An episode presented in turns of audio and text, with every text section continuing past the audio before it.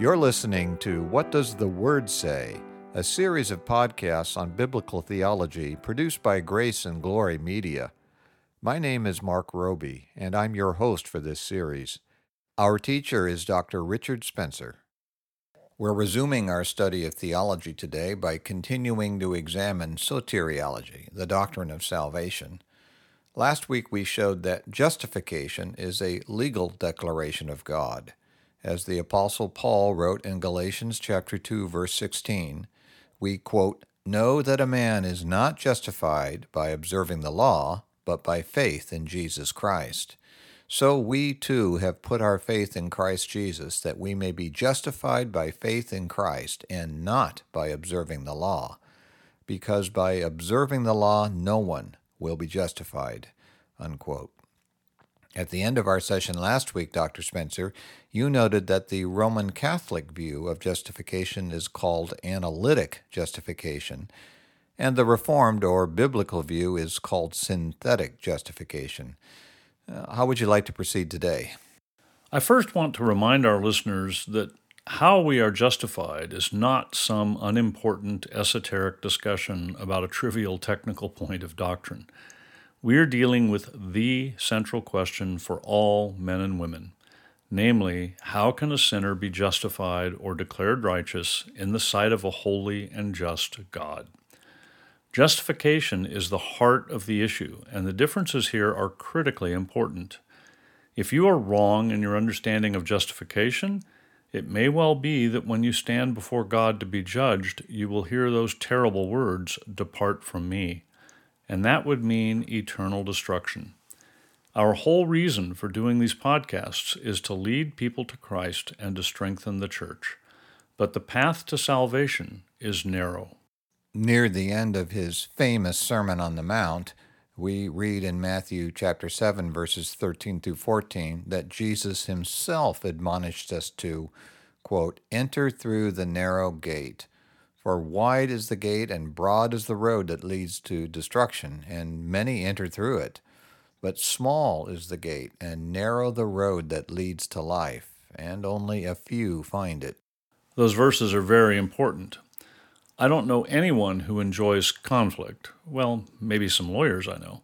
But uh, seriously, most people don't like conflict. We would like to be able to say it doesn't matter what someone believes, just so long as he is sincere and a nice person, he will go to heaven. But that is not the truth. And in fact, if we think about it for a few minutes, we wouldn't really want that to be true. It would require that God change his just character. And his character is perfect, so we should never want that. The bottom line is that there is one and only one way to heaven, Calling yourself a Christian and even faithfully attending a church, no matter what denomination, will not save you. So there is nothing more important than understanding what God says about how we can be justified. Very well. Getting back then to this issue of analytic and synthetic justification, what do you want to say about these different views? We should begin by briefly reminding our listeners of what these terms mean. The terms analytic and synthetic come from philosophy. An analytic statement is true by definition. In other words, it's a tautology. So, for example, the statement, all bachelors are unmarried, is an analytic statement. The subject, bachelor, contains within it the information contained in the predicate, unmarried. So the sentence tells us nothing we don't already know from just the subject itself. Synthetic statements, however, can be either true or false. If I tell you that my car is blue, that statement may be true or false because the predicate blue adds information to the subject car. And how does all of this apply to justification? Well, in the Roman Catholic view, no one is declared just in God's sight until that person actually is just. You could say that God analyzes you and determines that you are, in fact, just or righteous, and so he declares that to be so. His declaration doesn't change anything. You were just, and he simply recognized that fact. That is analytic justification. In other words, God justifies the just. Yes, but that is unbiblical. In Romans chapter 3, verses 23 and 24, we read that, quote, All have sinned and fall short of the glory of God and are justified freely by His grace through the redemption that came by Christ Jesus, unquote, which tells us that God justifies sinners, not righteous people. And there are no righteous people, as Paul noted. All have sinned. Every single human being outside of Christ is a sinner. That's right. And in Romans chapter 4 verse 5 we read that quote to the man who does not work but trusts God who justifies the wicked his faith is credited as righteousness unquote which is even more explicit God justifies the wicked. That verse ended by saying why God justifies the wicked. It said that quote his faith is credited as righteousness unquote. And that is the point we were making last time but using different words. This justification is synthetic. It is not based on analyzing the person and determining that he is, in fact, righteous. It is based on imputing to him a righteousness that is not his own, what has been called an alien righteousness. As it says in Romans chapter 3 verses 21 and 22, quote, "But now a righteousness from God apart from law has been made known, to which the law and the prophets testify." This righteousness from God comes through faith in Jesus Christ to all who believe. In these verses, Paul wrote that this righteousness comes through faith in Jesus Christ to all who believe. And in the previous verse we looked at, he wrote that God justified the wicked because his faith is credited as righteousness. Well, these two expressions are obviously speaking about the same thing.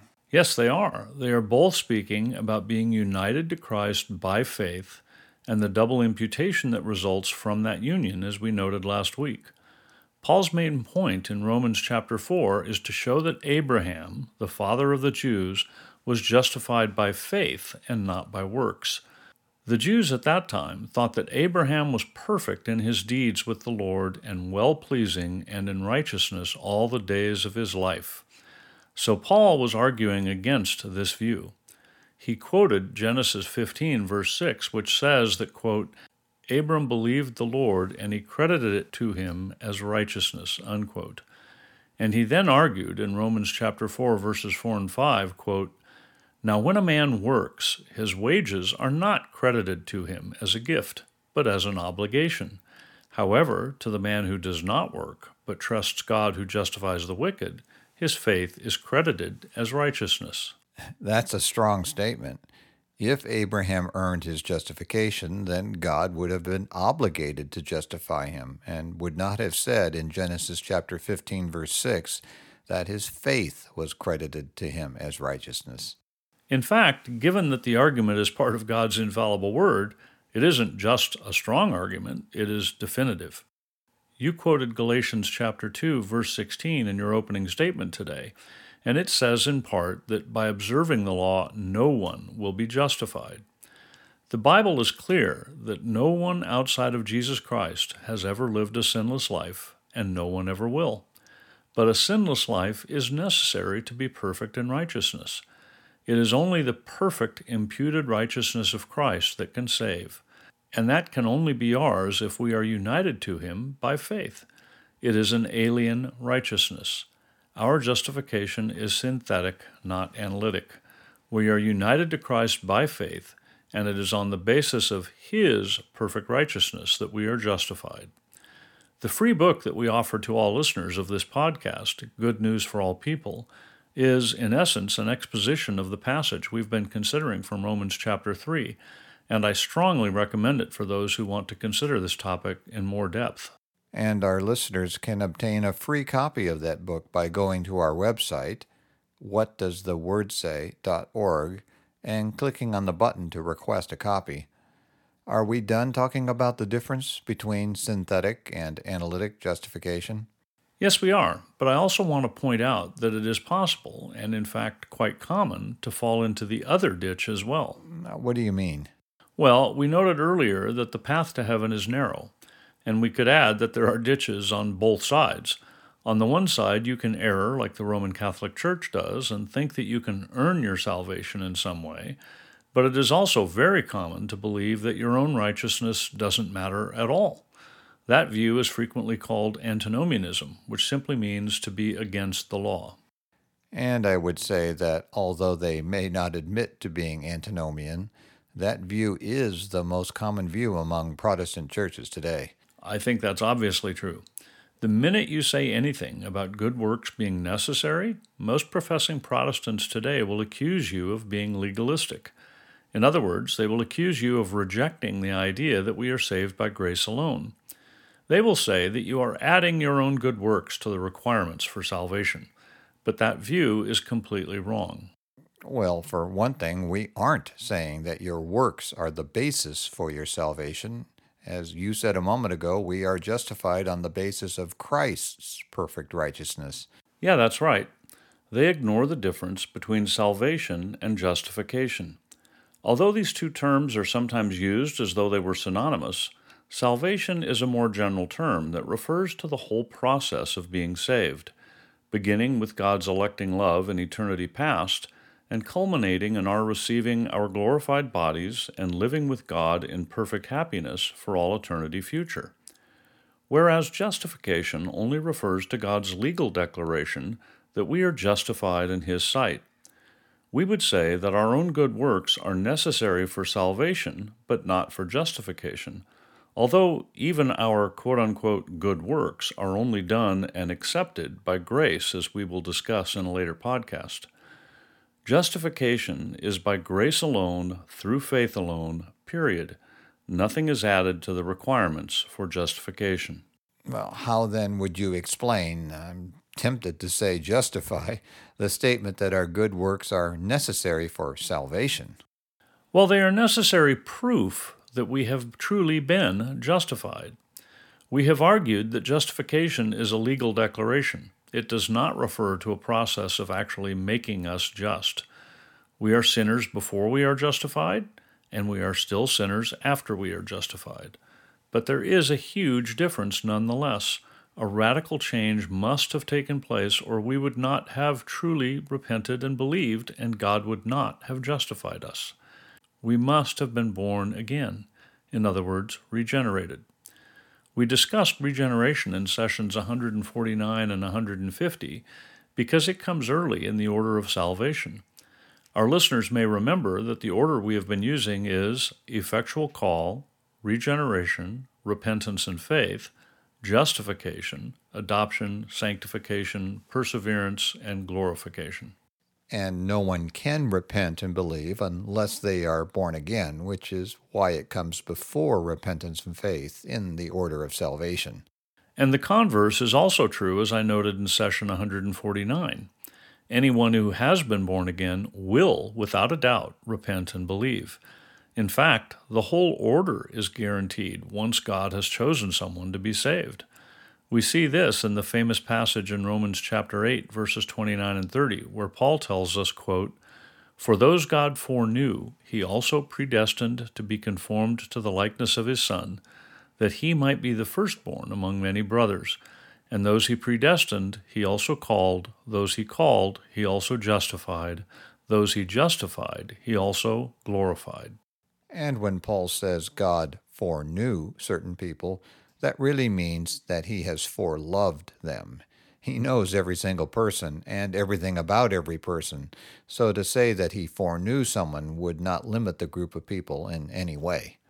And that emphasizes yet again that the source of our salvation is the love of God. But to stay on topic, every element in the order of salvation is certain to occur in the life of every single individual whom God foreloved and predestined to be saved.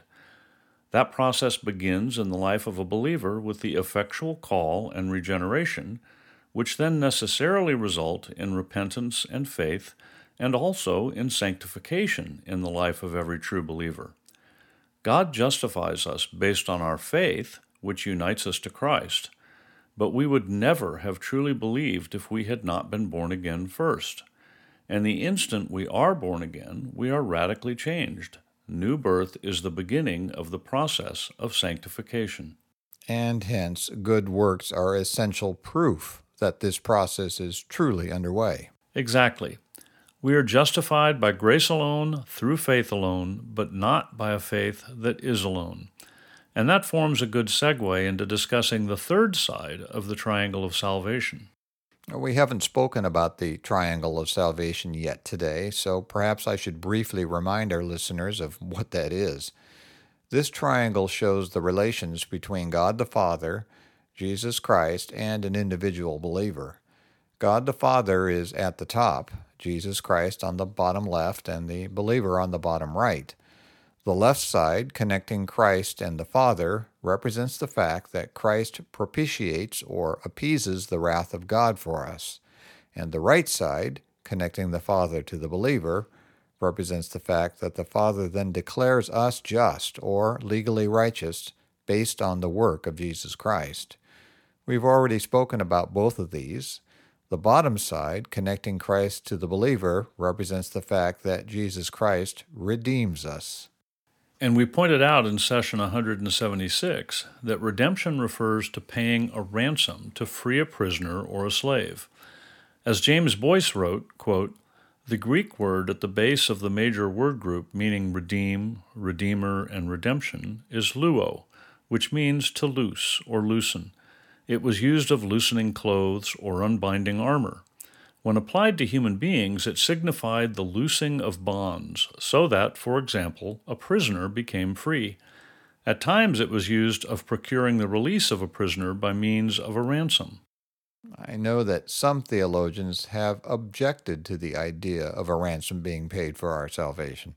Uh, that's true, and Boice deals with that objection. He has a rather lengthy and very good discussion of this, which I encourage interested listeners to read. But I'm going to skip most of it and simply point out the most important conclusion. And what is that? That the biblical view of man is that he was created sinless. Adam and Eve enjoyed perfect communion with God in the garden prior to the fall. But when they sinned, which we must remember was deliberate rebellion against God in response to the devil's lie that they could become like God, in any event, when they sinned, their natures were changed.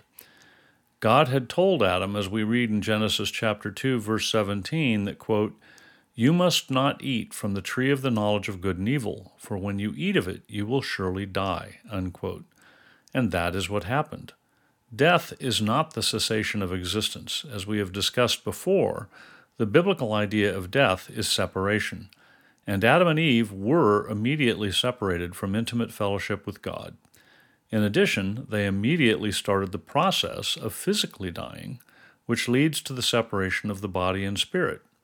And that is the state we all inherit from them. We are sinful creatures bound to physically die and then face judgment. We are in the estate of sin and misery, as the Westminster Shorter Catechism phrases it. Exactly. In any event, the Bible describes this state of sin as slavery. In John chapter 8 verse 34, we read that Jesus said, quote, "I tell you the truth. Everyone who sins is a slave to sin." Unquote. And in Romans chapter 7 verse 14, Paul refers to himself in his unregenerate state as having been, quote, sold as a slave to sin, unquote. But when we are born again, we are freed from slavery to sin. We are also freed from being under the dominion of Satan, who is called the ruler of the kingdom of the air in Ephesians 2, verse 2, and we are freed from the sting of death, as Paul tells us in 1 Corinthians chapter 15, verses 55 and 56. Yeah, that makes me think of the glorious symbolism in the sacrament of baptism. We are said to have died with Christ and to have been buried with him, which refers to being done with our old way of life. But then, praise God, we have also been raised to new life with Him. And that symbolism expressly uses the idea of being a slave to sin, especially as it relates to the ethical change that takes place in us and the concomitant release we experience from the power and dominion of sin. Romans chapter 6 speaks about the change that takes place when a sinner is born again and baptized. At the end of chapter 5, Paul argued that the law was never intended to save anyone. Rather, the law actually increased our sin and guilt. Because of our sinful nature, when we are told not to do something, that's the first thing we want to do. But then Paul declared in Romans chapter 5 verse 20 that quote, Where sin increased, grace increased all the more. Unquote. His point was that our greater sin leads to God displaying an even greater grace in saving us. But this can be misunderstood, just like modern antinomians misunderstand our being saved by grace. And so Paul answers them in Romans chapter 6. Uh, let me read the first seven verses of that chapter. Paul wrote, What shall we say then? Shall we go on sinning so that grace may increase? By no means. We died to sin. How can we live in it any longer?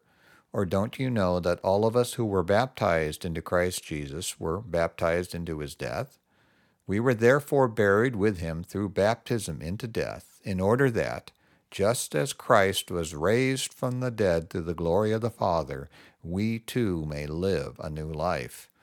If we have been united with him like this in his death, we will certainly also be united with him in his resurrection.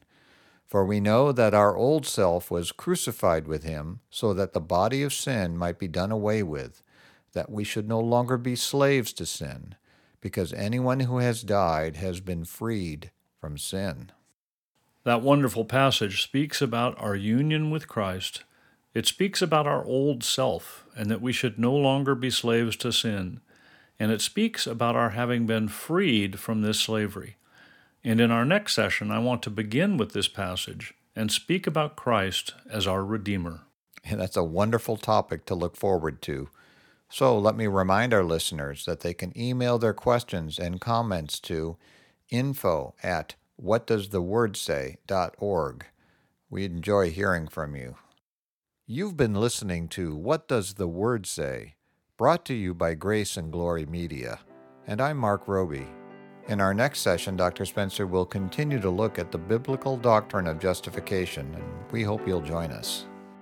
The session you heard today is available, along with all other sessions, in the archive on our website at whatdoesthewordsay.org. We also have a free book available to you entitled Good News for All People, written by Reverend P.G. Matthew, founder and senior minister of Grace Valley Christian Center. To request your free copy of this excellent summary of the biblical message of salvation, go to whatdoesthewordsay.org.